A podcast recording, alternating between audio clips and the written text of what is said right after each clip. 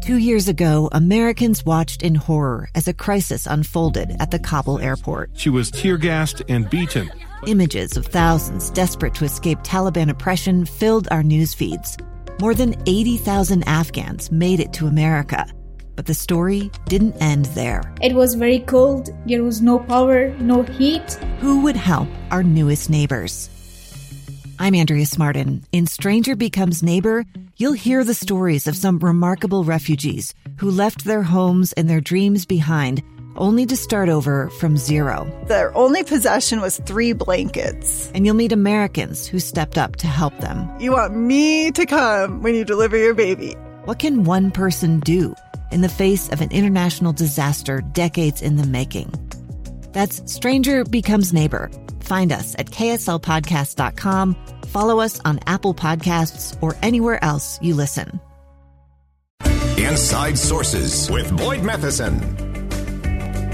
As we've been monitoring this morning, President Biden held a roundtable with business leaders on the supply chain disruption task force. Again, the, the supply chain is really becoming and, and staying an issue. Uh, we thought we'd have a little more clearance by now with some of the things that have taken place. Uh, still real bogged down there at the ports. Uh, they discussed this morning some of the things that they did right in 2021, as well as some of the things that need to get going if we are going to correct this supply chain issue rolling into 2022. Uh, beginning, uh, John uh, Porcari, a port envoy to the Supply Chain Distribution Task Force, he began by highlighting some of the incentives and some of the innovations that were helping to ease some of those supply chain bottlenecks. Uh, one of the ocean carriers, uh, CMA CGM, uh, has opened their gates 24 7 at their marine terminal and uh, uh, put uh, an incentive of $100 per container for moving the containers that have been there zero to eight days and $200 to do it nights and weekends. That's to increase the velocity of the containers and move them as quickly as they hit the docks. The two railroads, BNSF and Union Pacific, have put incentives uh, on those moves as well. In PierPass, which is the fee on truckers uh, uh, using the ports, has been waived nights and weekends to increase 24 7 uh, operations as well. Innovations around the country include the Port of Savannah, the Georgia Ports Authority, with federal help, has put together a number of pop up sites inland, in some cases, yeah. hundreds of miles uh, inland uh, from uh, the port uh, to move by rail and then truck uh, both imports and exports. And about 500,000 containers a year will ultimately be moved that way. So, together, these innovations and hard work have really increased the fluidity and velocity at the ports. They've helped activate increased activity all along the goods movement chain.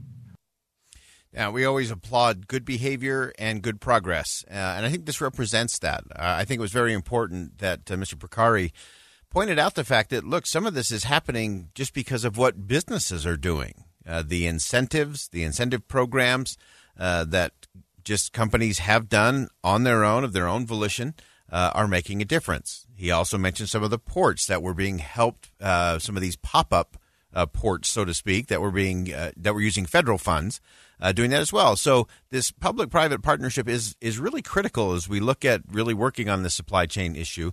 Also interesting, Chris Connor, who's the CEO of Sherwin Williams, uh, said that the extended port hours made a big impact, and that they need to make sure they're doing everything they can to make sure those continue. The extended port and terminal hours of operation were needed and will continue to be needed simply to keep pace with the 24 by 7 operating models from some of our primary trading partners. These extended hours had to start in the US ports and now need to spread as they are beginning to spread across the entire supply chain. So the 24 7 factor there. The CEO of uh, FedEx, Fred Smith, uh, he started to see another critical component. So having the, the ports open and operating 24 7, having some of those incentives going there, all critical. Uh, Fred Smith talked about the fact that we are starting to see some more labor participation, and that's a critical piece of the puzzle as well. Uh, the biggest issue that we experienced over uh, the summer uh, was lack of, of uh, labor in the for sortation, to a lesser degree on the delivery side. to give you one statistic, which will uh, illustrate that point, we processed uh, approximately 52,000 employment applications online, of course, these days in May, May the 8th, that week. Uh, over the last few weeks, we've exceeded 111,000 applications. So that's beginning to open up the supply chain. And uh, there's still pockets. Uh, there's several articles in the in the business press today uh, in that regard. Just in the last quarter, working around those isolated pockets cost us about 240 million dollars. So, getting to your point on inflation, as those begin to smooth out, I think you'll see less pressure on on uh, pricing in in certain product uh, categories.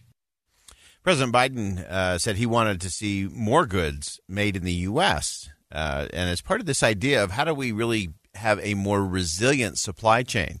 Uh, as we first rolled into the pandemic, we saw all of those bottlenecks and backups happen, uh, partly because we were so dependent on things coming from overseas uh, that there is a real need. And I, th- I like the fact that the president highlighted this today as he was meeting with many of these top executives.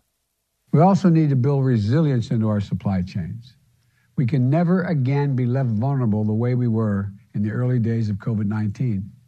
One important way to do this is to make more things here in America. That has been a goal of mine since day one of my administration. We've added more than 300,000 U.S. manufacturing jobs, more than 300,000 added since I took office on January 20th. And we're going to keep at it because the more, the more of what we buy in America should be also made in America. So that uh, important resilience and what we are manufacturing. Of course, uh, we've exported so much of our manufacturing out of the country. That'll be a, an entire topic for another day. Uh, but the president is right uh, that that is part of the issue. It is part of what we experienced early on during the pandemic. Uh, also, interesting. I want to go back to uh, Sherwin Williams CEO Chris Connor. And while he was pleased that they've made all of this progress, again, this is a combination of what has been done by the government and by business. Uh, so often, politically, we end up just demonizing one side or the other. It's either the big bad federal government or the big bad uh, corporations. And that's just not the reality, folks. Uh, we can have a real conversation, and I think that's what they had today. And I applaud the president for being part of that crucial conversation. Uh, so uh, Chris Connor, again from Sherwin Williams, he's the CEO there. He says, "Yeah, this is this is good. We're making good progress." But he also cautioned. He said, "Look, this is not the time to exhale. Uh, we've got to remain vigilant." Despite despite the systemic flaws that are still there, and we still have a battle ahead of us, there's been some unbelievable human efforts and collaboration happening.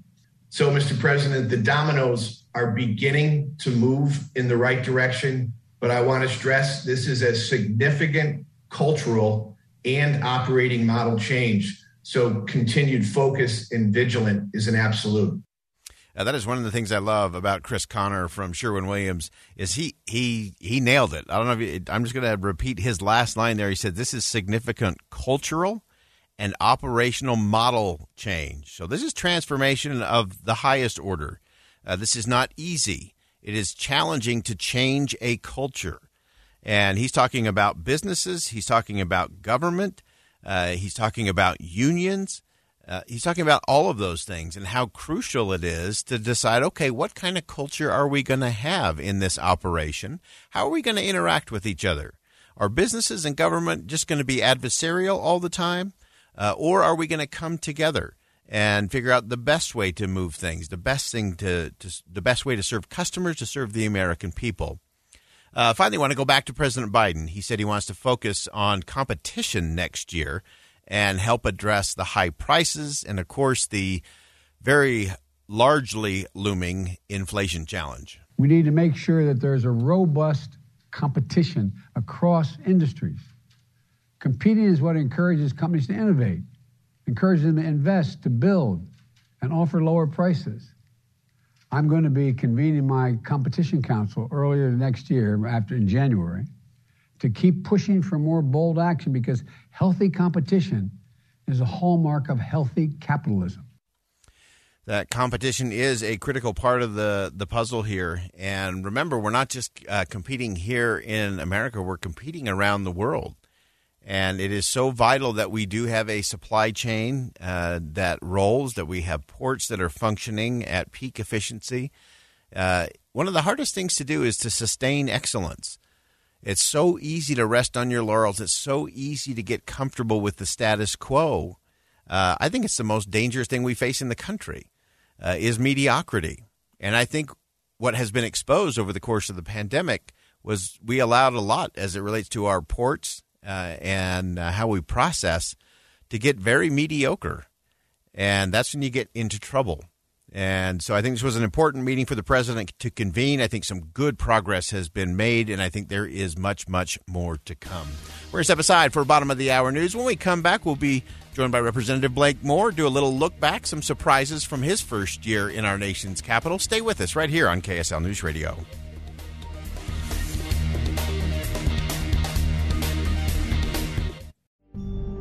It's the story of an American held in a dark Venezuelan prison.